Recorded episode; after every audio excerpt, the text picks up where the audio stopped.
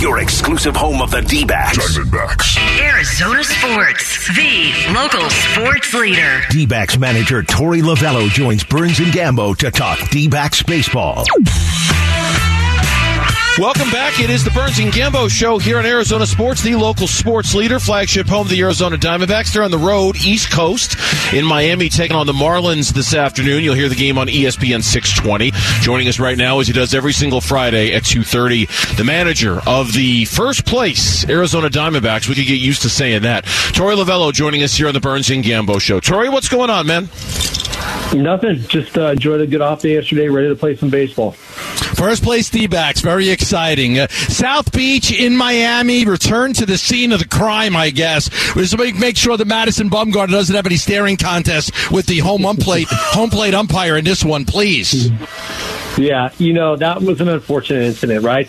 You talk about certain things that don't look good on, on both sides, right? The umpire didn't do his thing, and then Bum obviously reacted the way he, he uh, on both sides. Bum uh, act, reacting the way he did. But, uh, yeah, it, it was it was something that we all learned from. We're going to move off of it. I, you know, to tell you the truth, I keep a very close eye on every interaction now between the umpire and uh, our pitcher walking off the field for that very reason. It was unfortunate. It happened. It's in the past, and Bum's ready to start firing away tonight. All right, four consecutive series wins or splits to start the season hasn't been done since 18 by this team, um, and that team ended up with a winning record. Was a good season for you guys. Just give me your thoughts. You had a really brutal schedule early, and you guys came out of it really well. I agree. We we wouldn't have had it any other way. Not for the way of, of predicting that we're sitting where we are and we were going to win baseball games, but it was just going to be a measuring stick for us. A young team. Um, we're still maturing, and I just wanted to see how we stood up to that. It's you know you're getting to the ring with some of the best fighters, right? And you and and, and the track record indicates as such that will continue.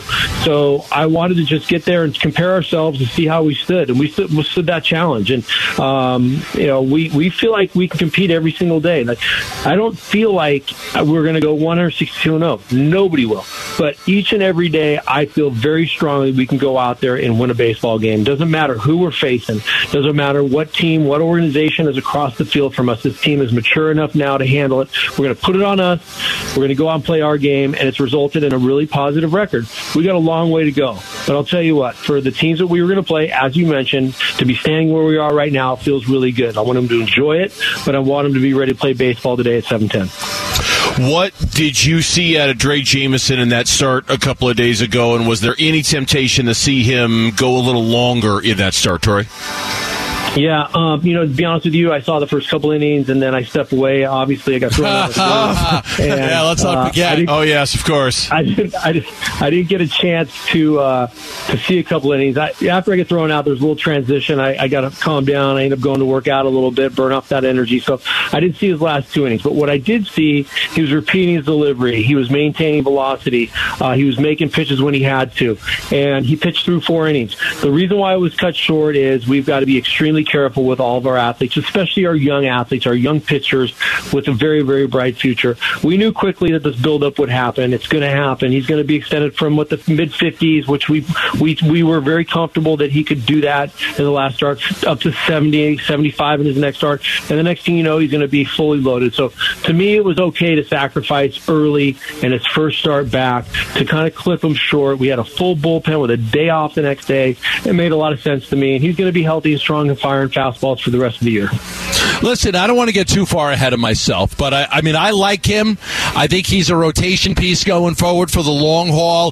If he pitches well, I would assume that you're going to want to keep him in the rotation. And then, what do you what do you think about when Davies is ready to come back?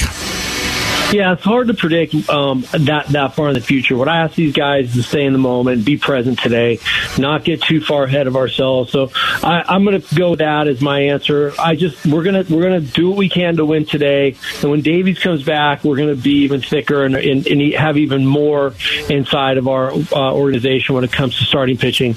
Un, unable to predict what could happen. Uh, you know, knock on wood that we don't we don't have any more injuries, but that may be a possibility. You can't get enough starting pitching pitching, especially when you're a young team and you're pushing to do things what we're doing. So we love the depth. We want to get Zach healthy. When we get there, we'll cross that bridge.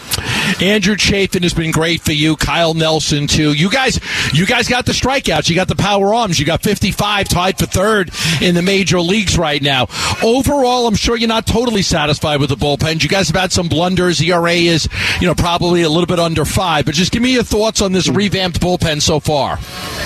Yeah, well, uh, you know, there's a strategy to what we did this offseason. Um, Stromy, our pitching coach, said, look, we need a little bit more power. The front office said, absolutely. They went out and got some power arms and some, then some experienced arms, such as Andrew Chafin. Uh, and yeah, we're very pleased with what's going on. To me, what it spells out is that the front, uh, the front, front end guys uh, that are supposed to get the saves and, and, protect the leads are doing such. It's that mid to back end uh, um, um, early guy that is not probably holding it the score where it is or giving up some scratch runs because I know those those those back end guys. I'm sorry, those back end guys such as Andrew Chafin and Kyle Nelson have been throwing the ball extremely well. We got to have a little bit of balance. We got to be better in a lot of areas, no doubt about it. There's no perfection to this team. We we're striving for it every single day, and it's impossible to get there. We can keep getting to that level every single day, though. Uh, and I want everybody to go in there and just be themselves and fire the baseball where they're supposed to, to get out, so no matter when they're pitching in the game. But I feel very comfortable with what we've done on the back end for the games that we're supposed to win. That's the bottom line. That's what we had to get better at this year, and we have. Yeah, Torey Lovullo, our guest here on the Burns and Gambo show, given the first place start and how exciting the brand has been so so far, I, am curious from your perspective, what do you think you need to get better at? What, what you just talked a second ago about, you know, the things you want to improve on. What are some of the things you think this team needs to get better at two weeks into the season, Torey? Yeah, one of the things that, that stands out to me more so than, than any other is we our on base percentage is I think at 313. I, I was looking at some numbers yesterday, and you know that's below league average. Our our hitters are too good to not draw walks and get on base, and, and with our ability to do the things that we've all been talking about and really excited about when it comes to stealing bases and hearing letting that starting pitcher or the pitcher of the opposing team hear that black noise, we got to get on base. Plain and simple. We could have beat Corbin Burnes the other day, but for, he, we let him we let him kind of waltz through us at 86 pitches or 82 pitches through seven innings. The way you beat Corbin Burnes is you grind him out, get him out of the game by the sixth inning because he's throwing 105 pitches. Who cares if he's throwing up zeros? But We're going to get your bullpen on that day. I think we can become a little bit more diverse with with the ability to get on base in different ways other than just hitting the ball in the right spot at the right time with a high velocity. We got to hit the pitch we're looking for, and we don't. Let's check off of it and get on base and create that noise. Our bullpen, certain parts of our bullpen, I feel like a little more depth. That those first guys out, I think they need to be a little bit better, and they're getting their work, and they will be. Our starting pitcher was an early starting pitching was an early concern for us, but with Zach Gallen and, and Merrill Kelly leading the way, I knew that they were going to turn that around. They have. So a couple of things right there that stick out to mind, but most most importantly, I feel like we got to be good pitchers. We got to beat guys like Corbin Burnes to get to where we want to get to. We got to find a way to fight through that starting pitcher because you're going to get when you're when you're when you're a seven game series at the back end of, of, of, the season, you know you're getting really good starting pitching, right? You want to get through them all, and you got to win four out of out of the out of the seven games you're going to play. We got to be able to beat the best.